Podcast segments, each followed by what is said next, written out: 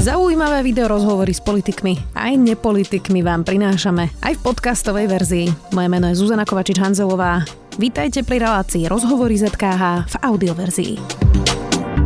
Slovensko zrušilo bezvízovú povinnosť pre ruských diplomatov. Tí budú musieť ponovom žiadať na novo o víza. Zároveň sa z Kieva pohol diplomatický konvoj, ktorý evakuuje našich štyroch diplomatov, novinárov a ľudí, ktorým ambasáda poskytovala útočisko posledné dni bombardovania Kieva. Rusko pokračuje v náletoch a bojoch na Ukrajine. Očakáva sa, že najbližší deň bude útok ničivejší, viac už s bývalým veľvyslancom pri NATO a poslancom Národnej rady za progresívne Slovensko Tomášom Valaškom. Vítajte. Ďakujem za pozvanie. Však tak ťažké boje v Charkove, už sú tam aj ruskí výsadkári. Rusko tvrdí, že jeho jednotky získali kontrolu nad Chersonom. Podľa Ukrajiny teda mesto obklúčili v noci ostreľovanie Kieva. Bude to teraz ešte horšie, keďže sa Rusom nedarí až tak postupovať podľa tých informácií Pentagonu, ako si pôvodne plánovali? Zdá sa, že áno. Tá ruská vojenská taktika, keď človek súdi podľa toho, ako sa správali v Čečensku počas tých dvojen, dvoch vojen, tak taká, že v prípade, že narazíte na odpor, zvýši tlak. Čiže je úplne na mieste očakávať, že to, čo stojí momentálne pred Kievom, alebo to, pred čím stojí Kiev a tie veľké mesta, nie je nič dobrého. Ono, človek chce byť optimista a, a je pravdou, že aj tými dodávkami zbraní, ktoré sú veľmi potrebné, trošku vyrovnávame tie pomery síl. Je tiež pravdou, ako sa hovorí často, že samozrejme obranári sú vo výhode, pretože bránia teritorium, ktoré na ktorom už sú, ktoré poznajú. Útočníci musia mať proste logistiku, ťahať veci až niekam z Ruska.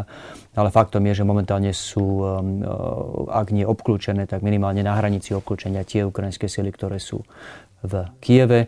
Hlavné jadro tých ukrajinských síl bolo ďaleko, ďaleko od Kieva na východe, pretože sa očakávalo, že príde boj o, o, o Luhansk a Donetsk, nie o Kiev. Um, takže nevyzerá ten pomer síl na zemi konkrétne veľmi dobre z perspektívy ukrajinských síl. E, ruská invázia na Ukrajinu v režii Vladimíra Putina bude stále brutálnejšie, to povedal britský minister obrany Ben Wallace a dodal, že nie je pripravený poslať Britániu do vojny a vyvolať konflikt v celej Európe tým, že by presadzoval bezletovú zónu nad Ukrajinou. O tomto sa začína diskutovať čím viac, o bezletovej zóne nad Ukrajinou. Podľa mňa ľudia celkom nevedia si predstaviť, že čo to presne znamená. Skúsme to prosím vysvetliť. Diskutuje sa o tom úplne zbytočne, lebo k tomu nepríde. Bezletová zóna v praxi znamená, že aliancia, čiže tých 30 krajín, vrátane nás, vrátane Spojených štátov, by zostrelili akékoľvek lietadlo, ktoré lieta nad Ukrajinou. Čiže v praxi by išli priamo do boja spojenecké stíhačky s ruskými stíhačkami. To je niečo, čo či Spojené štáty, či generálny tajomník NATO, či my ako Slovenská republika a všetci ostatní spojenci veľmi jasne komunikujeme, že nechceme urobiť. Pretože to samozrejme je, je to by znamenalo roš, potenciál pre rozšírenie tohto konfliktu dimenzie, do ktorých sa fakt nechceme púšťať. Bola by to otázka v prípade, že by Vladimír Putin naozaj použil nejaké jadrové zbranie? O to menej si myslím, že by bolo pravdepodobné, že by sme to urobili, lebo ak takto od toho, nechcem sa púšťať do nejakej plánnej diskusie, pevne verím, a z toho, čo aj vieme o ruskej vojenskej doktríne, tie, to, tie hrozby, var, e, to varovanie jadrovými zbraniami je skôr na odstrašenie a v podstate to signál nám, nech vás ani nenapadne prísť Ukrajine na pomoc vyslaním síl. Proste v tom prípade by ste pikali. A, myslím si, že obe strany, či Rusko, či, Spojené, či, či Aliancia a Spojené štáty, sú si dobre vedomé, že, že riziko tretej svetovej nie je niečo, čo chceme podstúpiť. Uh, ako dobre sme my vôbec na Slovensku pripravení na túto situáciu? Lebo my roky neinvestujeme do armády. Vyzerá, že zatiaľ sa poriadne nevieme zorganizovať ani na hraniciach uh, pri pomoci utečencom, pričom ten najhorší za, uh, nápor ešte zrejme príde. Tak uh, ako je na tom Slovensko s prípravou na to, že sused má na svojom území vojnu? Zlepšuje sa to, ale veľmi zle. Platíme daň za dekády a dekády buď nič nerobenia, alebo takého že, že náhodného a nesystémového prístupu k modernizácii. Začneme ozbrojenými silami a môžeme sa potom dostať k, k takej tej širšej informačnej vojne. Nechcem sa púšťať do diskusie o, tých humanitárnym, o to humanitárnom úsilí. To, že sme boli s mojimi kolegami prečerom na hranici vyložiť niekoľko dodávok pomoci. Ešte zo mňa nerobí experta na tieto veci, to nechám na iných.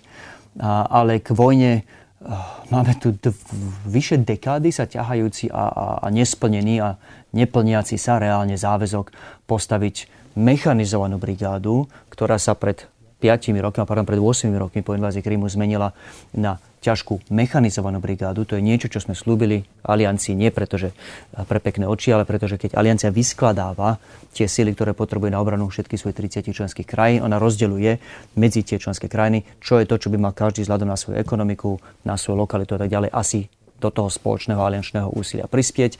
Náš príspevok na papieri roky mala byť mechanizovaná brigáda, to sme nikdy nepostavili. V roku 2014 nám to bolo zvýšené na ťažkú mechanizovanú brigádu, čiže nie vozové, alebo ak vozové vozidla, tak ťažko obrnené, ideálne pásová technika. Tu sme urobili pokrok minimálny, evidujete cez ministra Nadia a iných, že sú tu pripravené tendre, ale stále nič nie je na stole, tak povediac. Um, takže sme pripravení veľmi zle, a to je v tej vojenskej sfére, v tej informačnej sfére možno ešte horšie. K tomu sa ešte dostaneme. Veľká debata bola teraz okolo ruských migov, e, ktorých máme 12, hoci nie všetky sú tu schopné, ak si dobre pamätám tie informácie. E, minister Nať teda hovoril, že zatiaľ vôbec nebola diskusia o tom, že by sme to darovali Ukrajine, pretože my potrebujeme brániť svoj vzdušný priestor. Um, No tak ale na druhej strane tí technici, ktorí sú na našich e, letiskách, nemajú teda v rámci toho výhodu, že máme na našom vojenskom letisku ruských e, technikov, ktorí môžu byť teoretické agenti. Pozrite, neviem, či máme 12 migov, máme 12 kusov železa, ktoré sú prakticky nepoužiteľné. Taká reálna situácia. Um, ako správne hovoríte, tie MIGy sú v podstate neobsluhovateľné bez pomoci ruských technikov. Asi nikto súdny s, s čipkou rozumu neverí, že ruský technik by pripravil ruskú stíhačku v službách slovenských vzdušných síl na zlietnutie proti ruským stíhačkám, ktoré letia z ukrajinskej strany hranice. Ja byť ruským technikom neurobím niečo takého, ja byť slovenským pilotom asi si do tej stíhačky nesadnem, pretože sa bojím, čo tomu tej stíhačke urobili ruskí technici. Um, prez, pardon, ministra Nadia ctí a, a úplne rozumiem tomu, že sa snaží uh, rešpektovať naše záväzky voči aliancii. V rámci aliancii máme povinnosť chrániť vzdušný priestor pre prípad takých útokov, ako sa udiali 9. alebo pardon, 11. septembra 2001 v USA. Rozdelili sme si každý úlohy a každá krajina má buď sama alebo s pomocou iného chrániť ten vzdušný priestor, aby keď nejaké neznáme letadlo, ktoré sa nehlási, nepípa, nekomunikuje, letí cez Slovensko na vymyslím si Viedeň, alebo Viedeň nie je členský štát NATO, ale do Nemecka, tam máme povinnosť ho buď proste, máme povinnosť k nemu zlietnúť, zistiť, kto a čo to je toto naďalej platí, to, toto by sme si teoreticky mali plniť, ale povedzme si otvorene, našim oveľa väčším problémom je, že doslova na našej hranici už sa to blíži, už sú tie útoky aj na Lvov, a sa dejú raketové útoky alebo vzdušné útoky ruskými stíhačkami. A teraz, keby priletia ruská stíhačka na našej hranici, čím my zlietneme naproti? Čím chceme ako zvrchovaný štát, ktorý má povinnosť a zodpovednosť za to, aby si chránil vzdušný priestor, čím to chceme dosiahnuť. No tými ruskými stíhačkami asi nie, lebo tým ruským technikom by som neveril ani dobré ráno, keď ma pozdravia po ranejkách. Takže za týchto okolností si myslím, že potrebujeme urgentne nájsť náhradu. Ja evidujem a schvalujem, že ministerstvo obrany hľada náhradu, upreli sa na jeden scenár, Upravili sa na to Polsko zjavne s tým, že proste naše letisko na Sliači ide do rekonštrukcie, tým pádom nemáme k dispozícii, alebo nebudeme mať čoskoro k dispozícii letisko. Preto vyriešme to s našim susedom. To je jediná zostávajúca možnosť. Ja hovorím, nie je to jediná možnosť. Aké sú teda ešte možnosti? Uh, oddielme rekonštrukciu Sliače. Ja viem, že je to ťažké a že to tým pádom oddieli možno aj odsunie ten, ten dátum, kedy prídu F-16, ale my máme teraz ten problém, že nemáme nič, žiadnu techniku, ktorej vieme dôverovať, ktorú by sme zlietli, ktorú by sme dali do vzduchu. Keď sa k náš, nášmu území blížia ruské stíhačky vo vojne, ktorá prebieha teraz, nie o týždeň, nie o mesiac, teraz, kúsok od našich hraníc, ak sa upríme len na tých Poliakov, to môže trvať dlho, lebo Poliaci sami majú veľmi dlhú hranicu s Ukrajinou, ktorú si musia chrániť. Ak by sme rozhodili signál do zvyšku aliancie, že dávame dispozícii sliač, potrebujeme e, niekoľko letiek alebo jednoletku minimálne, e, či Gripenov, F-16, čokoľvek máte, Mirage, Tornáda, príďte k nám. Myslím si, že by sme skôr našli nejakú náhradu za tie opäť MIGy, ktoré sú de facto kusmi železa, ktoré tam teraz sedia. Ako rýchlo sa dá niečo takéto spracovať? Vy ste boli veľvyslancom pri NATO, tak čo sa rozprávame, že to vieme za týždne vyriešiť? Vyriešiť? Záleží len a len od dostupnosti um, týchto lietadiel od spojencov a od ich ochoty pomôcť. V tom druhom nemám veľmi obavy. Ako v Aliancii je úplne jasné, čo sa deje. A keď vidíme tie signály solidarity, tie prípravy, čo sa dejú, tá veľmi rýchla nemecká ponuka rozmiestni tu u nás rotu aj s tými raketami protizdušnej obrany Patriot, tak vidíme, že ochota pomôcť je. Či majú aj dispozícii letku, ktorá vie sa presťovať k nám so všetkým, s technikmi, s, s, s zásobovaním, s pilotmi, s tou podporou, to je už druhá vec. Um, ak tak ministerstvo obrany urobilo a zistilo, že neexistuje iné riešenie ako Poľsko. Fajn, ja nevidím, že by to rozhodilo tie siete po celej aliancii. Upírame sa na ten polský scenár, čo, čo je podľa mňa trošku zväzujúce teraz, nie o týždeň, teraz máme ten problém na našej východnej hranici, ktorý musíme urgentne riešiť. Keď som spomínala tých ruských agentov, tak minister Naď v tomto štúdiu hovoril, že máme stále na území Slovenska desiatky až stovky, povedal ruských agentov. Niektorí majú diplomatické krytie, niektorí nie. Minister Korčok teda dnes ohlásil, že Slovensko zrušilo bezvízovú povinnosť pre ruských diplomatov. Najprv povedal, že budú aj tí, ktorí sú tu musieť na novo žiadať o víza, ale potom sa korigoval, že vlastne tí, ktorí sú tu už tu zostávajú a každý nový, ktorý by prípadne prišiel, tak musí žiadať o víza. Eh, a potom vlastne hovoril včera v tomto štúdiu, že sa koordinujeme v rámci Európy eh, aj aliancie, že ako vlastne pristúpiť k prípadnému vyhosteniu nejakých diplomatov. Tak eh, na čo ešte čaká celá Európska únia? Už to trvá 7 dní. Je to, myslím, úplne jasné, že to zajtra neskončí. Tak na čo čakáme? Pozrite, rovnako ako v prípade ministerstva obrany, než uh, skritizujem, chcem pochváliť, lebo tá pochvala je na mieste. Ako klobúk dole pred tým, čo robia slovenské diplomati, obzvlášť Marek Šafin, uh, Matúš Korba, náš vojenský pridelenec na Ukrajine. Áno, je pravdou, že diplomati majú byť medzi poslednými, čo odchádzajú z krízy, lebo pomáhajú všetkým nám, ostatným obyčajným občanom. Uh, ale, ale to, čo urobili na Ukrajine, ako dlho tam ostali, uh, klobúk dole a, a pevne verím, že sa vrátia bezpečí sem späť. Nemohli to byť ľahké ani pre ministra Korčoka.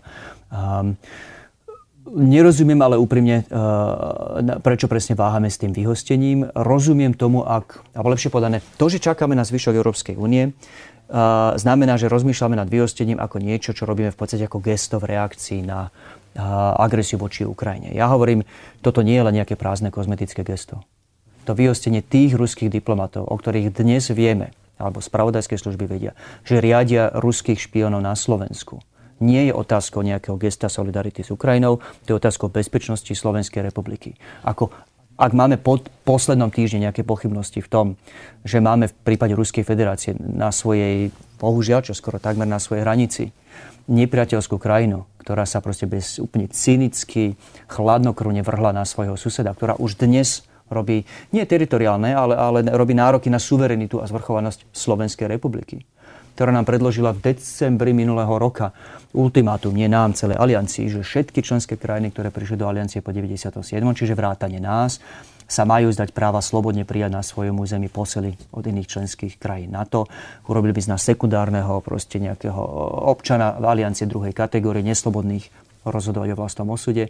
Tak ak už teda nevieme po tom poslednom týždni, že sme, že sme de facto, v, že máme v prípade Ruskej federácie dočinia s de facto nepriateľom, tak potom uh, neviem, kedy nám to bude jasné. Ak teda je pravdou, že Ruská federácia má, a čo je pravdou neočkribiteľom, má taký postoj k nám, aký má, ak tu máme jej špionov, ktorí s vedomím Slovenskej informačnej služby vojenského spravodajstva operujú na Slovensku, tak nečakajme na zvyšok spojencov konajme teraz. Opäť, ak chcem, ak rozmýšľame nad tým vyhostením ako nad gestom solidarity s Ukrajinou, fajn, ale my máme oveľa väčší problém, ako to, či vyslať gesto solidarity s Ukrajinou. My si potrebujeme riešiť problém u nás doma a to je ten, že nám tu ruskí špioni s peniazmi Ruskej federácie celkom aktívne rozvracajú, či je to proste to, to, to pravda a tie fakty o, o tom, čo sa deje a čo Rusko robí vo vzťahu k Ukrajine a vo vzťahu k nám a, v tom, že nám tu rozkladajú tým pádom ochotu a vôľu brániť sa a postaviť sa za vlastnú zvrchovanosť. Česko malo v tomto také šťastie v nešťastí, keď to tak nazvem, lebo mali kauzu v Rbietice a vyhostili vlastne všetkých. My sme v tom uh, vlastne sa s nimi spojili, tiež sme vyhostili niekoľkých mm-hmm. ruských diplomatov. Tak nemôže to byť tak, že naozaj tých, ktorí tu koordinujú špinovanou, sme už vyhostili? pochybujem, súdiac podľa toho, a opäť takto, ja som v opozícii, dostal nejaké správy ako poslanec o, od Slovenskej informačnej služby o tom, čo sa tu deje. Uh, neviem, nemám informáciu, ktorý, aký počet a tak ďalej. To, čo evidujem, je, že napriek tomu, že sme nejaký počet diplomatov vyhostili, Slovenská informačná služba nadalej hlási mimoriadne vysokú aktivitu ruských špionov, z čoho vychádzam, že tu nadalej sú a operujú. Po prvé. Po druhé, tie rozdiely s Českom tu sú, sú reálne. Jednak Česi si prešli svojou traumou Vrbietice, jednak napríklad v prípade zablokovania tých dezinformačných webov. Česti urobili to, že si ponechali tú doménu CZ vo vlastníctve štátu, čiže vedeli konať okamžite. Predošla vláda a nám tu zanechala danajský dar tým, že predala a MBU cítila, že potrebuje väčšie právomoci predtým, než môže tie dezinformačné weby na Slovensku zrušiť. Fajn. Um, vyhoveli sme ako poslanci. Osobne som zahlasoval minulý piatok e, za zmenu zákona o kybernetickej bezpečnosti, aby MBU mala silnejšie právomoci, keď teda si myslí, že na rozdiel Českej republiky potrebuje mať explicitnejší zákon, ktorý to umožňuje, nech sa páči. Ale pýtam sa, je streda. Ubehlo 5 dní. Na čo čakáme? No ja neviem, ja som sa to pýtala ministra zahraničných vecí, ktorý povedal, že máme im dať ešte teda e, pár dní, ale mali sme tu tento týždeň rozhovor o dezinfoscene aj s novinárom denníka Jan Vladom Šnidlom a on hovoril, že e, tá situácia momentálne na tej dezinfoscene je taká, že e, síce máme, máme nejaké weby, ktoré majú nejaký vplyv, ale to najhoršie, čo sa deje, sa deje na Facebooku. Takže vyriešilo by to vypnutie tých webov? Vyrieši niečo a úprimne to, že neviem urobiť všetko, čo treba urobiť, neznamená, že sa nevyriešim aspoň to, čo je v mojich silách vyriešiť. A keď neviem vyriešiť ani túto relatívne malú ľahkú vec, pýtam sa, ako sa chceme vrhnúť do tých väčších víziev, ktorou je Facebook. A úplne súhlasím s dôrazom na Facebook, ktorá povedal, že po celej Európskej únie a po celom západe sa postoj k eh, týmto veľkým sociálnym sieťam mení. Ja viem, že vy sama ste už z Facebooku, ak sa nemýlim, odišla, kopa ľudí to robí, ale reálne stále ešte príliš veľa ľudí eh, číta to, čo je na Facebooku nekriticky. Eh, vyhýbajú sa tieto siete už dlhodobo svojej zodpovednosti. Ja neviem úprimne prečo. Poprvé, sme už dávno neprijali to, čo je dnes do očí bijúcou pravdou. Tieto siete nie sú len akýmsi kanálom potrubín, cez ktoré idú informácie. Oni sú dnes providerom informácií, mali by byť regulované tak, ako sú regulované médiá. Keď sa denník SME, ehm, keď urobí denník SME tú chybu, že vytlačí niečo, čo je eh, buď zavádzajúce, priamo nepravda, alebo dokonca, že navádza k násiliu, tak denník SME je kriminálne zodpovedný podľa zákona za obsah. Netuším, prečo sme ešte stále neurobili eh, Facebook ehm, Twitter a Instagram a iné siete sú odpovedné za obsah. To je jediná pravá cesta. Keď si nevidia ten obsah vyriešiť, sama, strážiť sami, to teraz si nás snažili akože opiť rožkom a, a hovoriť, to vyriešime sami. Um, vidím, že evidentne to neriešia, tak poďme do toho formou regulácie. Možno to urýchli vlastne tie procesy aj v Európskej únii práve v tejto otázke. Už sa o tom diskutuje naozaj dosť dlho. Inak možno dobrá správa, dnes vyšiel výskum Slovenskej akadémie vied so CISEMom a vyšlo z toho, že z reakciou Slovenska, ktoré odsudilo útok ruských vojsk na Ukrajinu, je spokojných 78% obyvateľov. Viac ako polovica je presvedčená, že členstvo v NATO prispieva k našej bezpečnosti. Tak to vyzerá, že ľudia trošku precitli, nie? Áno, a mňa to teší. A nie je to len tým, čo sa stalo na Ukrajine. Opäť skritizoval som vládu, ale treba je pochváliť za to, čo robili dobrého od, od, tej, od tej krízy. To, že tak jasne komunikujú, či premiér Heger, či minister Nať, či minister Korčok a nakoniec všetci ostatní vicepremiérka Remišová je úžasne dôležité. Cíti, že z ľudí opadol strach. Šoferoval som po diálnici práve teraz nedávno pred dvoma dňami, keď sme išli s tými našimi konvojmi pomoci do Humeného a potom do, na, priamo na hranicu. A všimol som si pri Trenčine, niekto natiahol popri diálnici veľký banner, hovorí, že náš strach je, je ich pomocou alebo pomocou im, možno parafrázujem.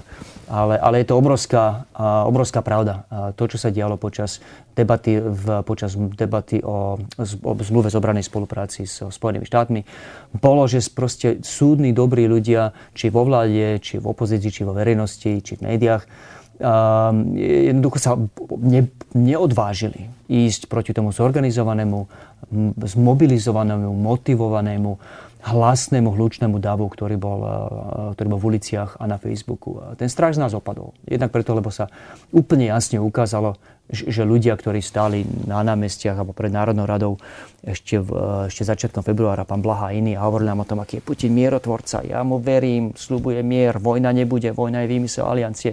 Môže klamali a klamali od a pozet, až sa im z úst prášilo. Stratili dôveryhodnosť eh, a to sa odráža na tej, na tej verejnej mienke. Je to super, ale nezabúdajme, že týmto sa vojna neskončila. Toto je jedna bitka, jeden moment. Tá informačná vojna tu nadalej prebieha. Ak chceme, aby sme si demokraciu na tejto krajine ubránili, lebo demokracia nie je nejaké perpetuum mobile, ktoré sme si tu niekde v 809 postavili a teraz bude na veké vekov fungovať. Demokracia je neustále náhlodávaná z jednej strany pod útokom zo strany druhej. Momentálne tie dezinformačné weby, mnohé z nich platené Rusmi, sú veľmi silným nástrojom rozloženia dôvery v demokraciu, dôvery v EÚ, dôvery v našich západných spojencov. Je to reálna hrozba, pokiaľ s ňou nebudeme niečo narábať, pokiaľ nebudeme demokraciu brániť, tak o ňu ešte stále môžeme prísť. Vy ste spomenuli Luboša Blahu a Smer, ale teraz o Smere nechcem hovoriť. Um, sú poslanci podľa vás, ktorí majú peniaze z Ruska a sedia v parlamente? Nechcem špekulovať. To je také, viete, strieľanie od pása, to nechám na Blahu Fica a fašistov a na iných. A ak Slovenská informačná ja, ja sa viete, služba... prečo pýtam? Lebo to, to je asi dosť podstatná vec vedieť, že či máme aj nejaké politické strany, ktoré majú peniaze z Ruska. Tajné služby by o tom asi mali vedieť.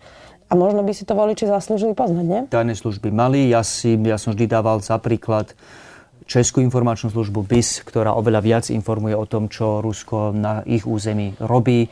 A nie je toho málo. Česi majú tú smolu, že majú ešte oveľa väčšiu ruskú rezidentúru na svojom území ako Slovensko. Je to rádovo, to rádovo ak sa nemýlim, že stovky tzv. kvázi diplomatov, nehovoríme diplomati, ľudia, Rusi a iní z pseudodiplomati z krajín, ktorí zneužívajú diplomatický štatút na špionáž. Nie sú diplomati, to špioni len sa tvária ako diplomati. Takže to je výzva všetkým tým, ktorí hovoria o vyhostení diplomatov. My nevyhostíme diplomatov, vyhostíme špionov tváriacich sa ako diplomatov. Česko ich má na svojom území niekoľko stovák, lebo je to taká rezidentúra pre celú Strednú Európu. Um, a boli na tom oveľa, oveľa horšie.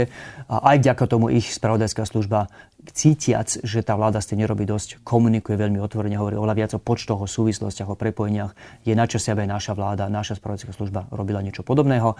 Teším sa na ďalšiu výročnú správu SISky, teraz sme ju nedávno schválili, je tomu, sú tomu asi dva mesiace. Myslím si dokonca, že by nebolo zle dať mimoriadnu správu von, ktoré jasne pomenujú to, čo samozrejme v rámci dodržania pravidel utajovaných skutočnosti a hlavne o metódach zbierania vedia zverejniť, ale mali zverejňovať oveľa viac.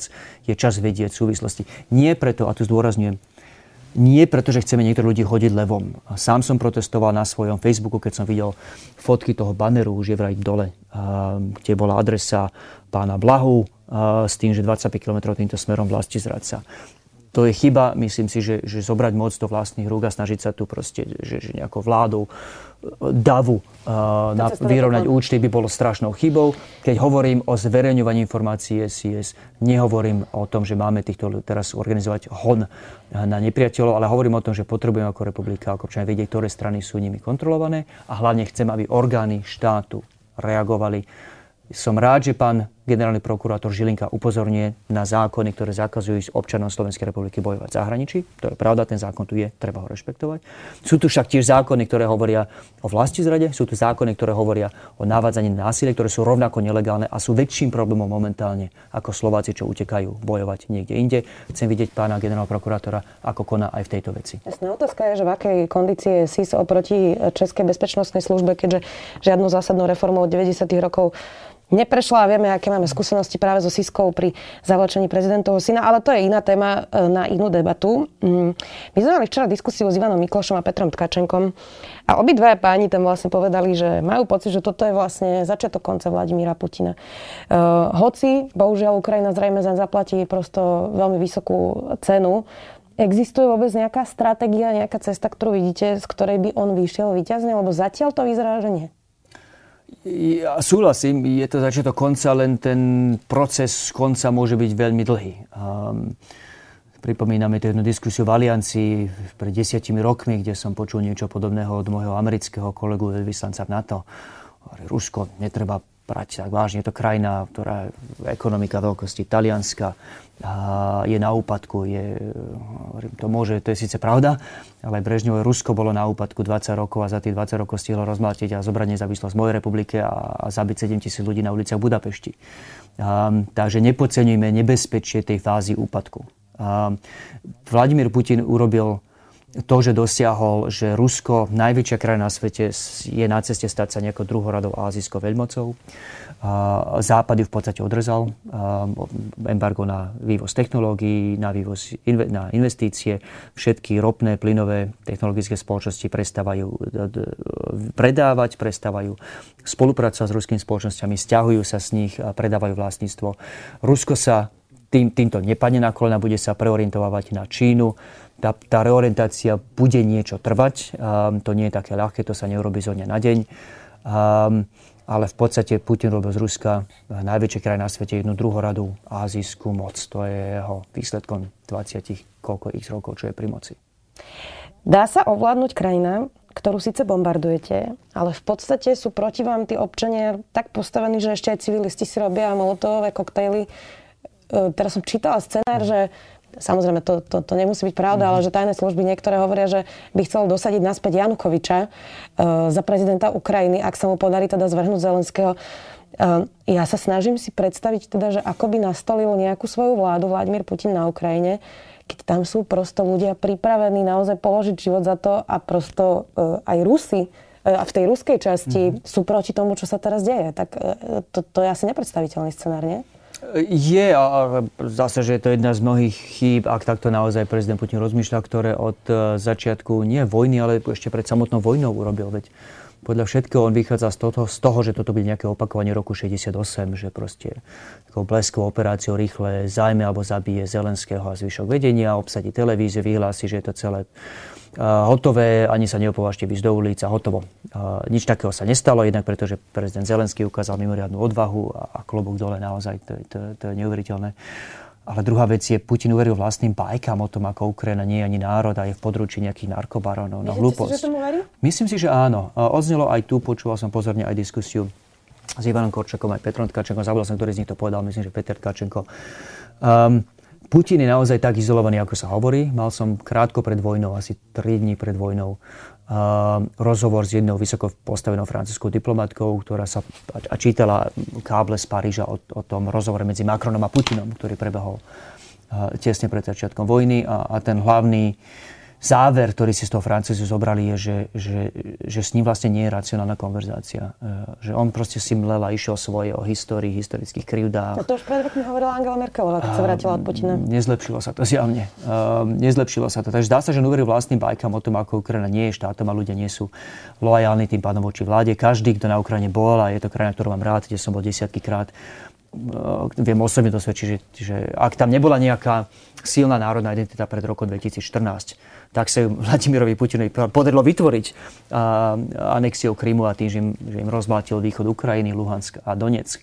Čiže Vladimír Putin nie, že nie je žiaden génius, on je vlastne asi jediný e, vojnový líder histórie, ktorý si najskôr zocelil svojho nepriateľa a potom si na ňom vylámal zuby. Veď prestavme už prosím o ňom hovoriť ako nejakom geniálnom šachistovi. To, to inak to je jedna chyba za druhou. No, to, to už, už je to, akože ten, neprež, táto teória neprežila kontakt s realitou na Ukrajine. No, len teraz tej druhej väčšej otázky, o ktorej hovoríte, že, že čo sa vlastne stane s Ukrajinou a na Ukrajine. Um, chcem veriť, a na to sú teda mierené tie sankcie a tak ďalej, že, že oslabíme vôľu Ruska natoľko, že, že, že budú cítiť potrebu nejakej dôstojnej mierovej dohody predtým, než zaberú Kiev, Charkov a, a, a zlikvidujú súčasné ukrajinské vedenie. Treba pripustiť aj tú možnosť, že Rusko nezastavíme a že, že, že vlastne Ukrajinu minimálne ten západ nejakým spôsobom okupuje, dostanú do područia. No ale potom čo? A sú tu v podstate jedna alebo dve možnosti. A akože ak, nám, ak, ak inštalujú nejakú bábku, alebo na, dajú na trón nejakú bábku vládu v Kieve a vyhlásia, že teraz či Janukovič, či nejaký iný nastrčený ukrajinský byľak ukrajinský husák. A teda vyhlásia, že teraz Ukrajina je e, už naša, zdajte, pozložte zbranie, s Ruskom sa treba kamarátiť, no nič takého sa nestane, na západe určite nie. Lvov, Ivano-Frankivská iné krajiny, kde je historicky aj, aj, aj ten vzťah k Rusku veľmi komplikovaný. Neexistuje, že, že zložia zbranie. Čiže potom čo? Potom bude nejaká veľká potom si živo predstaviť, bude nejaká dlhotrvajúca občianská vojna. No navyše aby sa... asi občianská, lebo tam občania proti sebe nebudú bojovať. No nebudú, ale Rusko bude musieť vlastne vyslať vojska potom nielen do Charkova a Kieva, ale hrozí, že proste bude mesto po meste takýmto spôsobom dobíjať. Je tu tá druhá možnosť, um, že Rusko dobije Kiev a Charkov a povie v podstate, čo je na východ od Dnepra je naše, čo je na západ od, od Dnepra, nech si robí, čo chce. Rozoberte si to vy medzi sebou, Poliaci, Čechoslováci, Maďari, Rumúni, ktorým to historicky patrilo, čo je rovnako katastrofálne riešenie. Chcem veriť, že nikto z nás to samozrejme neurobí. A potom čo? Potom vytvorí sa tam nejaká vláda v exíle na týchto územiach. Ak áno, tak máme vlastne dve Ukrajiny roztrhnuté na dve nepriateľské štáty, ktoré medzi sebou samozrejme budú bojovať. Ak tam nastane návla- nejaké bezvládie ešte v niečom možno povedať, že horšie pre nás, pre Slovensko. Čiže späť tej úplne prvej otázke, čo ste položili, že, že, že či, či, čo, čo sa pre nás zmenilo, či sme pripravení ako treba sa pripraviť aj na tú možnosť, že ideme za situácie, že pred dvoma týždňami sme mali partnerov po všetkých svojich 360 stupňov okolo nás. O, o nejaký týždeň, dva môže mať kľudne buď nepriateľskú moc, Ruskom dominovanú Ukrajinu na vlastnom území, alebo nejaký zlyhávajúci zvyšok Ukrajiny, ktorý proste, o ktorý Rusi nemali záujem na svojej východnej hranici, aj s utečencami a so všetkým. A to ešte chcem veriť, že Maďarsko sa zachová v prípade toho horšieho scenára, že Putin zabrie len východ Ukrajiny a západ nechá na pospas, tak povedať, svojmu osudu. Chcem veriť, že Maďarsko sa zachová dobre, ale nevylučujem ani tú možnosť, že si obsadia tie mesta, kde je maďarská väčšina, mm. alebo maďarskí občania, alebo maďarskí hovoriaci väčšinou a, a že pod rúškom ich ochrany nezaberie aj, aj, aj či to časť ukrajinského územia. Inak som zvedavá, že ako toto ovplyvní vlastne znovu zvolenie prípadné Orbána, veď tam budú už naozaj o pár týždňov voľby, takže to bude tiež zaujímavé sledovať. No ak vás môžem prerušiť, jeden z tých mojich scenárov, ktorý ma budia v noci, je práve ten, že si Viktor Orbán poviete, voľby sú v apríli, ak by sa to nevyvíjalo dobre, si povie, že toto je môj historický moment, ostatu pri moci väčšine.